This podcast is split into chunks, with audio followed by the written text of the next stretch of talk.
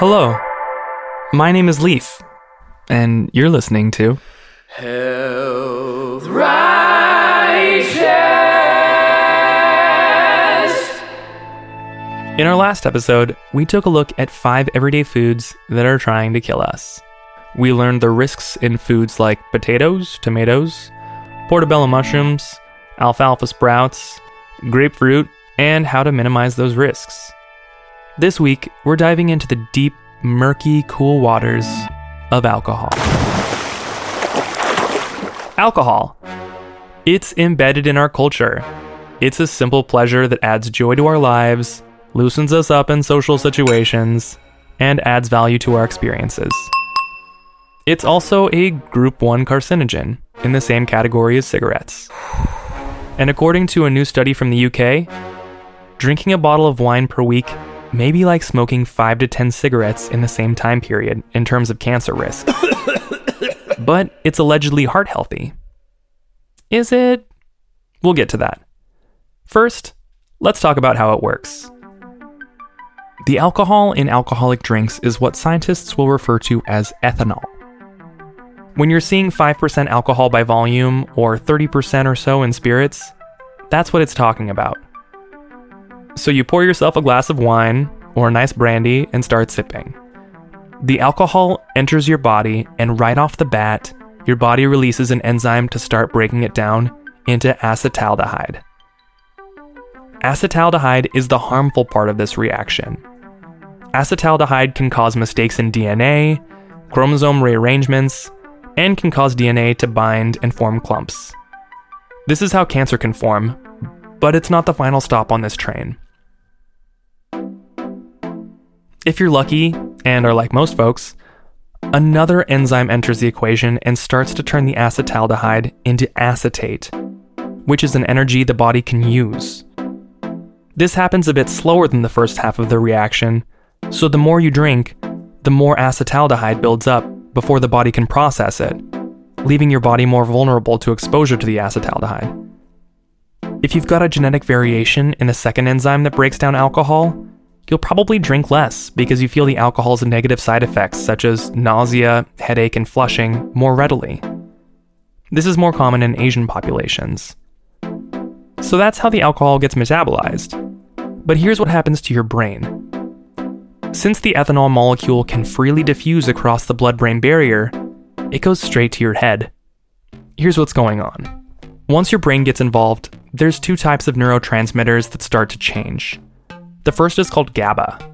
It's an inhibitory transmitter that's widely distributed and contributes to the motor control, vision, and other functions of your brain. It also regulates anxiety. So once the alcohol targets this neurotransmitter, the first thing it does is it starts by powering down your inhibitions, which is what we can give credit to for almost every cringeworthy wedding speech and the magic that keeps karaoke bars alive liquid courage. Next, it starts to inhibit emotional control. Think crying in public, falling in love on the dance floor, and then next, motor control, which is why you should never operate a vehicle after drinking and then eventually breathing, but luckily it takes a lot before it gets to that point. The other neurotransmitter is called glutamate. This is the excitatory transmitter associated with learning and memory. If you've ever experienced a blackout or brownout, it's from the interaction of alcohol with this neurotransmitter. Also, I was surprised to find out that exposure to large amounts of alcohol doesn't necessarily kill brain cells like I thought. Instead, it just weakens these connections between these neurons that are crucial to learning and memory. And while these neurotransmitters are on the fritz, our mind gets blanketed with sweet, satisfying dopamine and serotonin. In fact, alcohol actually tends to activate the whole reward system, which is what makes the consumption of small doses of alcohol enjoyable. In the long term, these effects are also the basis for two of the defining characteristics of addiction tolerance and dependence. So that's what's going on inside and upstairs. The World Cancer Research Fund notes that there is no safe amount of alcohol consumption, at least for some cancers. For cancer prevention, it's best not to drink alcohol. Drinking alcohol is a cause of cancers of the mouth, the pharynx and larynx, esophagus, liver, colon, stomach, and breast, both pre and postmenopausal. Even as little as one glass of wine or beer each day increases the risk of breast cancer, according to data from roughly 12 million women. One of the best ways to lower the chances of getting breast cancer, though, is through vigorous exercise. But the data all points to the more you drink and the more often you drink, the greater the chances of getting these cancers. The likelihood of producing cancer is three and a half times greater in those who drink four or more drinks a day, one study found. A few other things to throw in there while we're at it. Alcohol is a causal factor in more than 200 disease and injury conditions. Drinking more than moderate amounts of alcohol on a routine basis can raise blood pressure and increase the risk of heart rhythm problems and failure. Three years ago, alcohol use was the leading risk factor for premature death and disability among people between the age of 15 and 49. For 20 to 39 year olds, about 13.5% of total deaths are alcohol attributable. In the past, experts have focused on alcohol's harmful effects on young people whose brains are still developing.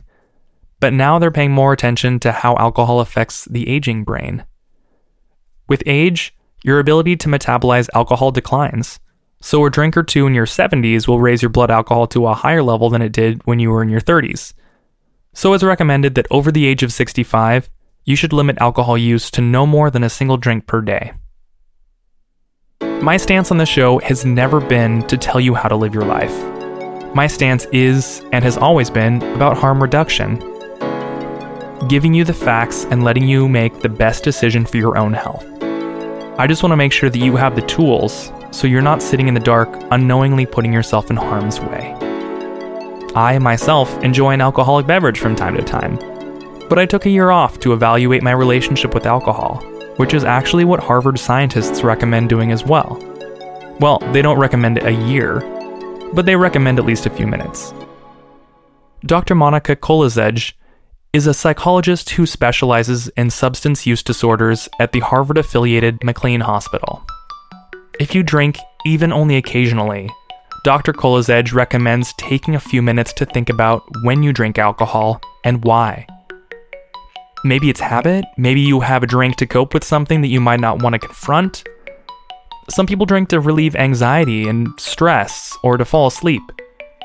While alcohol does help you relax, remember that alcohol is a depressant and can leave you less motivated to deal with stress in a more effective, healthier way. Also, drinking before bed often disrupts sleep later in the night, and poor sleep and stress both contribute to heart disease. The point is to be more aware of your habits and patterns. Also, the amount that you're drinking might be more than you think. Even if you have one or two drinks, the actual volume of alcohol in your wine glass or tumbler may be considerably more. One drink might be 6 ounces of whiskey, which actually counts as 4 drinks. A number of mixed drinks, such as martinis and margaritas, can also have more than one type and serving of alcohol. A standard serving size of alcohol is 12 ounces of beer, 5 ounces of table wine, 8 to 9 ounces of malt liquor, or a one and a half ounce shot of distilled spirits.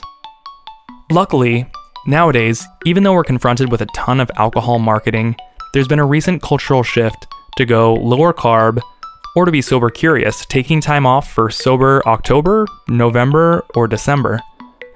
Or the whole 30 diet, which calls for no alcohol for 30 days. Here's a couple tips for cutting back. Try a drinking diary.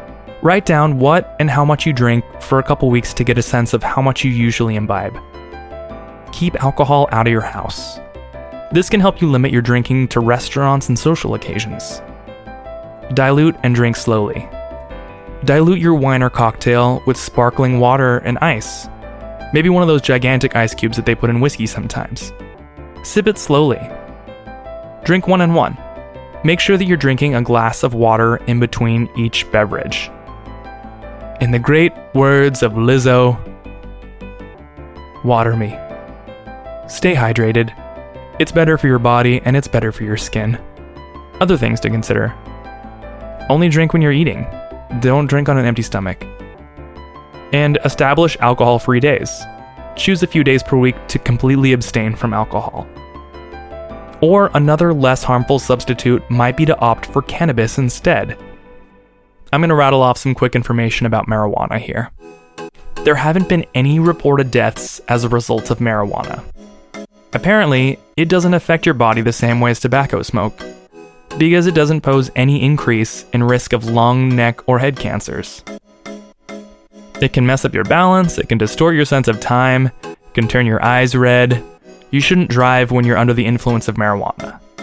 It might affect your sperm count, affect your pregnancy, exacerbate social anxiety, increase likelihood of depression or schizophrenia, and affect how your brain forms memories. But it could also relieve certain types of pain and arthritis, help with IBS or irritable bowel syndrome, help with epileptic seizures, improve some types of physical performance, and make you less likely to be physically violent in a romantic setting, whereas alcohol has the opposite effect. And it'll give you the munchies. Surprisingly, it's actually more likely to experience weight gain from alcohol versus the munchies you might get from marijuana. One thing to look out for though is if you're a long term heavy marijuana user, is cannabinoid hyperemesis syndrome. This condition is classified by repeated and severe bouts of vomiting. It is rare and only occurs in daily long term users of marijuana and goes away in a couple days to a month or so once you stop taking marijuana. Wild. All right, let's take a commercial break, and when we get back, we'll talk about the relationship between alcohol and heart health and some of the more colorful sides of alcohol. Today's sponsor is me. I started this podcast to share my knowledge about the things that matter to me when it comes to making health conscious decisions. I believe that everyone should have the tools to make their best decisions to reduce harm from their lives so they get the best chance at living a long, happy one. Even if we're just making a difference in the life of one person who listens to this podcast, that to me is worthwhile. This podcast is currently a solo project and it's pretty resource and time consuming. So if you believe in what I'm doing, or you just want to pick up some tips about how to add some health righteousness to your everyday life, follow Health Righteous on Instagram, Facebook, Twitter, YouTube, or visit our website. Just type Health Righteous, all one word, into your browser and drop a dot before the US.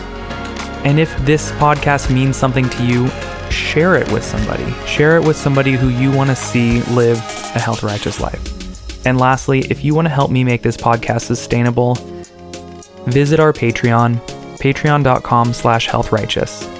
Any amount that you can contribute, even if it's just a few dollars, will help secure the resources we need to make this podcast something I can feasibly continue. Let's spread the gospel. All right, back to the show.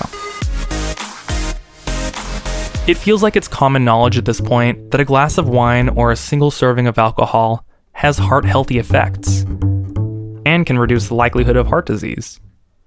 I was definitely under that impression when I started researching this topic, but maybe unsurprisingly, this isn't actually the case. The common case that people know about is the French paradox, in which French people have lower rates of heart disease despite their luxurious, butter heavy diet.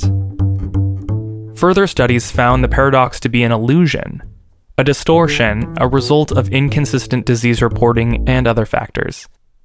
Observational studies showing that moderate drinkers tend to have lower rates of heart disease do exist, but those studies can't prove cause and effect.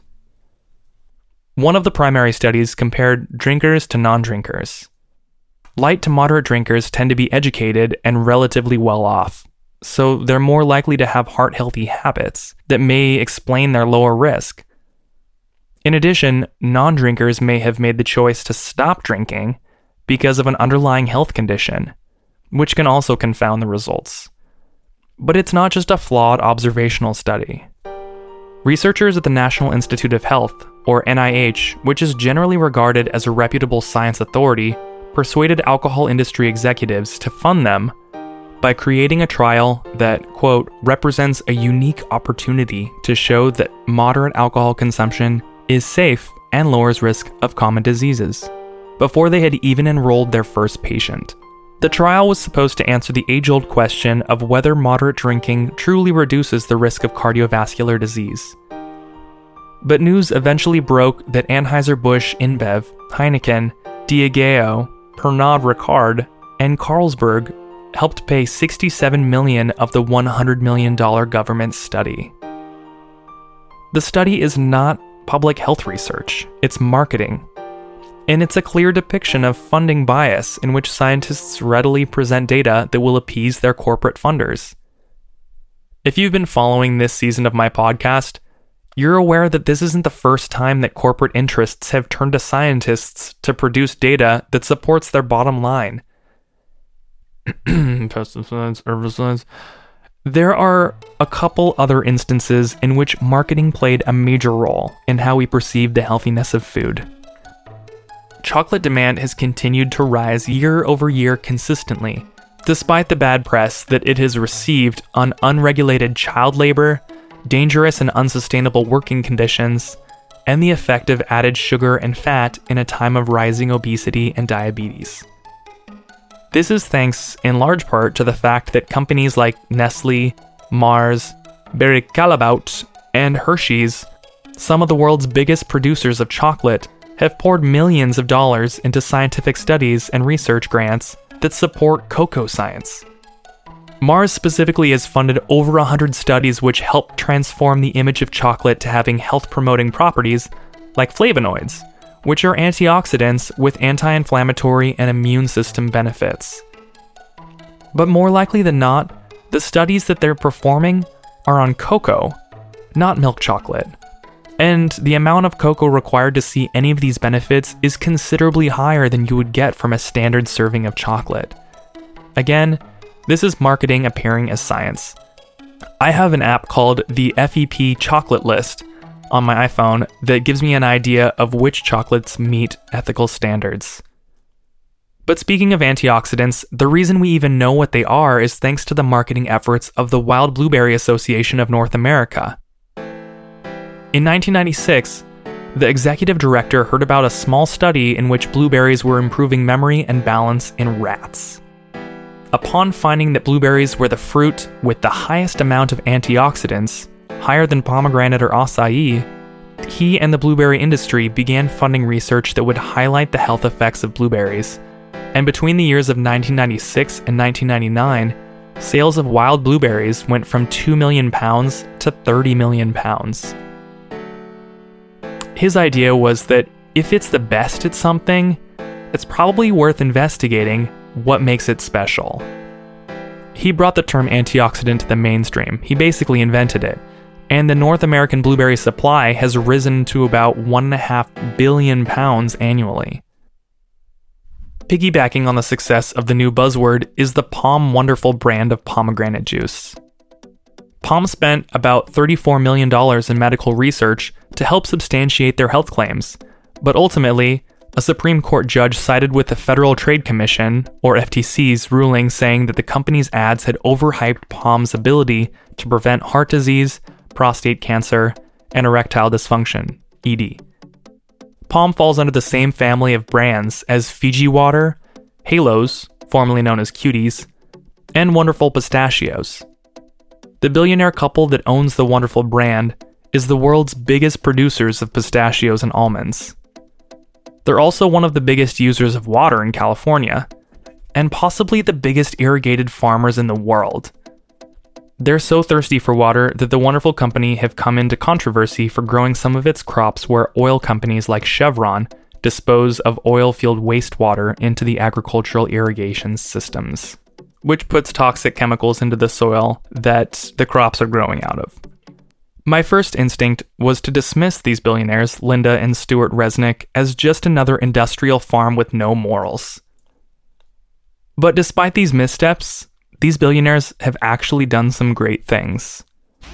Most recently, a couple months ago, they donated $750 million to Caltech for climate change research and sustainability, on top of the more than $300 million in sustainability research and clean energy measures they had previously reported having donated to various causes.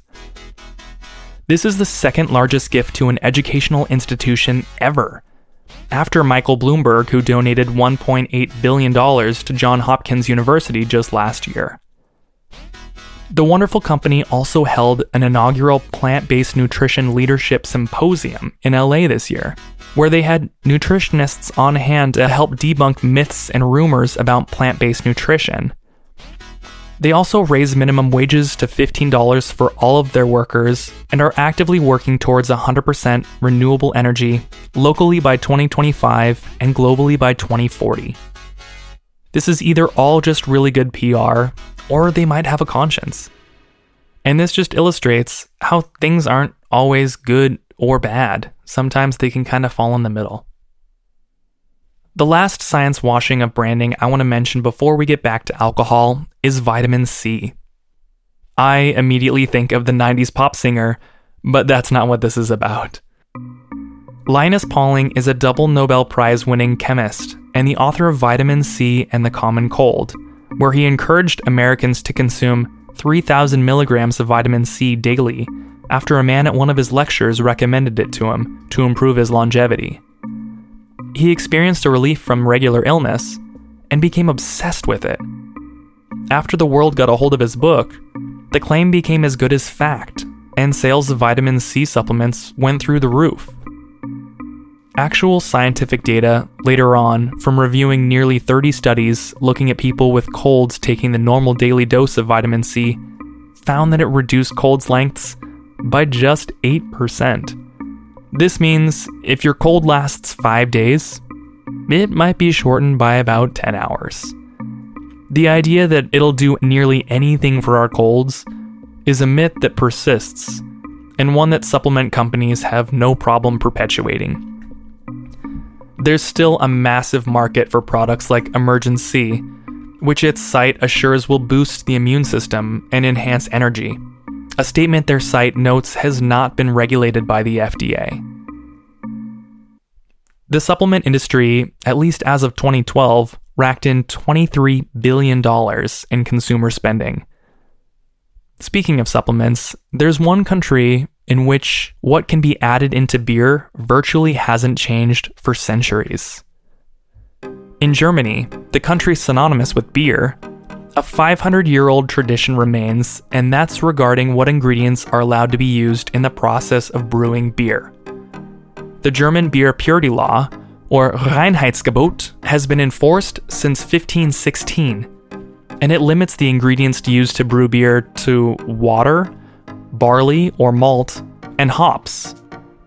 It was originally in place to keep wheat and rye available to bread makers and to prevent people from using dangerous additives as they push the boundaries of flavor and integrity.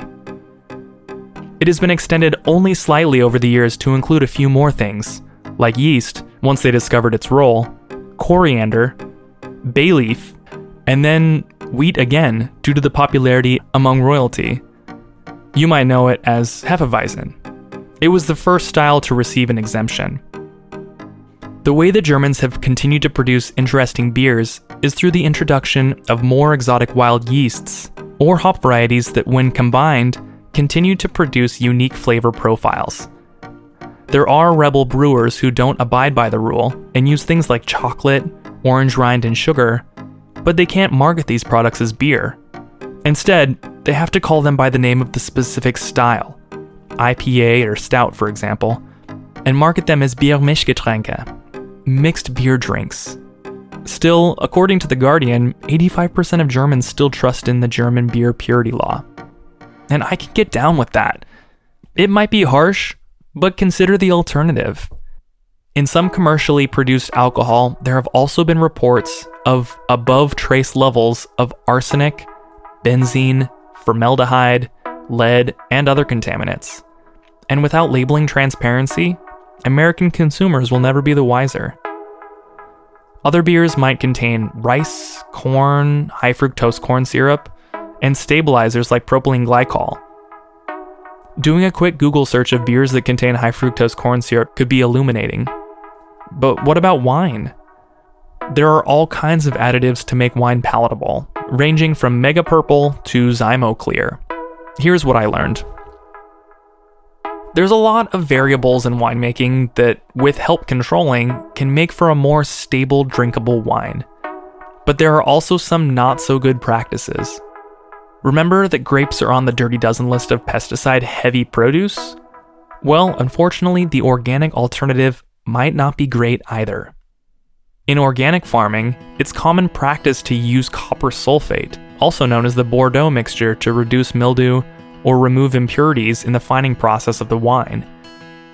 This toxic mixture can contaminate the soil and end up in unknown quantities in the final product of the wine. I thought sulfites played a role in hangovers when I started this research, but a handful of dried apricots contains about five times more sulfites than a glass of wine, and most people don't get hangovers off of dried fruit. So, what causes the hangover? Likely a combination of dehydration, since alcohol suppresses your body's antidiuretic hormone that sends fluid back into your system, while also acting as a diuretic. It also induces inflammation, sleep disturbances, like I mentioned earlier, and drops in blood sugar, which can all prompt or exacerbate hangover symptoms. Luckily, in biodynamic farming, copper sulfate use is minimized, Biodynamic farming is a complex, full scale approach to farming that involves planting and harvesting on a lunar cycle, composting, and a number of other natural methods, and it predates modern organic farming by about 20 years. There are only two dynamic certifiers in place today. Another thing to note about wine that I didn't know most of my life is that there are a number of animal based ingredients that could be used in wine production, and although they may not appear in the final product, they can make the wine non vegan friendly. Ingredients like egg whites, gelatin, milk protein, and fish bladder, also known as isinglass, are commonplace in the fining process of wine. Head to barnivore.com or download the Veggie Beers app to find out if your wine is vegan, if you're into that kind of thing. What about liquor? Is liquor vegan? Probably. Distilling is the standard way to remove impurities from most shelf spirits. Unless there's a worm in your tequila, the most common non vegan ingredient I've seen is milk based liqueurs, but even Bailey's has come out with an almond based cream liqueur that's suitable for vegans. In the spirit realm, I feel like tequila definitely gets the best press. Spirit realm, see what I did there? First of all, tequila is low carb. In theory, yes. Typically, tequila, if it's made from 100% agave, will be no carb and will have under 100 calories per shot. But not all tequila is made from 100% agave. In fact, if it doesn't say 100% agave, it can be made with up to 49% high fructose corn syrup, which could skew the carb content. But also, rum, vodka, gin, and whiskey all typically have no carbs as well. Second, tequila is a probiotic. This is actually false. The myth of tequila supporting our microbiome began when scientists theorized that blue agave nectar could be a source of dietary fiber. Fiber does help promote the health of the microbiome, but blue agave nectar doesn't have nearly enough fiber to promote the health of our intestines. In fact, alcohol can disrupt the lining of your intestinal wall, allowing bacteria to get in, promoting leaky gut and inflammation. Instead, look at beans, lentils, berries, nuts, and whole grains for better sources of fiber that have been shown to promote the growth of good bacteria in our intestines. Third, tequila is a stimulant. Again, this is not true. As I mentioned earlier, ethanol is a depressant. Any stimulant qualities you might experience from drinking tequila likely just come from the depressing of inhibition. And there you have it. I think that's all the alcohol related info I've got for you today. It takes work to stay on top of the facts these days, but I am glad you're along for the ride with me. If you learned something today and you want to share it with someone, pass this podcast along to your friends, your family, your table tennis rival, your gymnastics coach, your babysitter, your best friend's grandma, or anyone who's made your life interesting that you want to have the best shot at living a long, healthy life. Or maybe you just want to remind someone that drinking isn't always fun. It is still possible to go out to the bars and not drink. Believe me, I am a nightlife DJ, and it is a rare occasion when I decide to knock one back. Partying can still exist without alcohol. Either way, your support, you matter to me. Follow Health Righteous on Instagram, Facebook, Twitter, YouTube, visit our website, type Health Righteous into your browser, all one word, and drop a dot before the US. Join the movement. Leave a review on Apple Podcasts to let me know what you think of the work I'm doing. Give me some stars, drop me some words, lift this baby up Lion King style. I'd love to keep making these episodes, so consider becoming a patron. I'm currently accepting patrons on Patreon and sponsorship of many kinds, so visit patreon.com slash healthrighteous or shoot me a DM. And big shout out to my first patrons on Patreon. Shout out to my lifelong friend, Stephanie Fisher, and a friend who never misses a beat in supporting a great cause, Marcy Kester. And, of course, I'd like to thank my boyfriend, Duncan Clark Menzies, for making sure that I know that I am loved and supported. Thank you for listening. It's a demonstration of self love and self kindness. Now get out of here and tell the world how great this podcast is. Come back in two weeks and we're going to take a look at diets from vegan to keto to paleo to FODMAP and even eating to your blood type. Until next time, my name is Leaf, and this has been Hell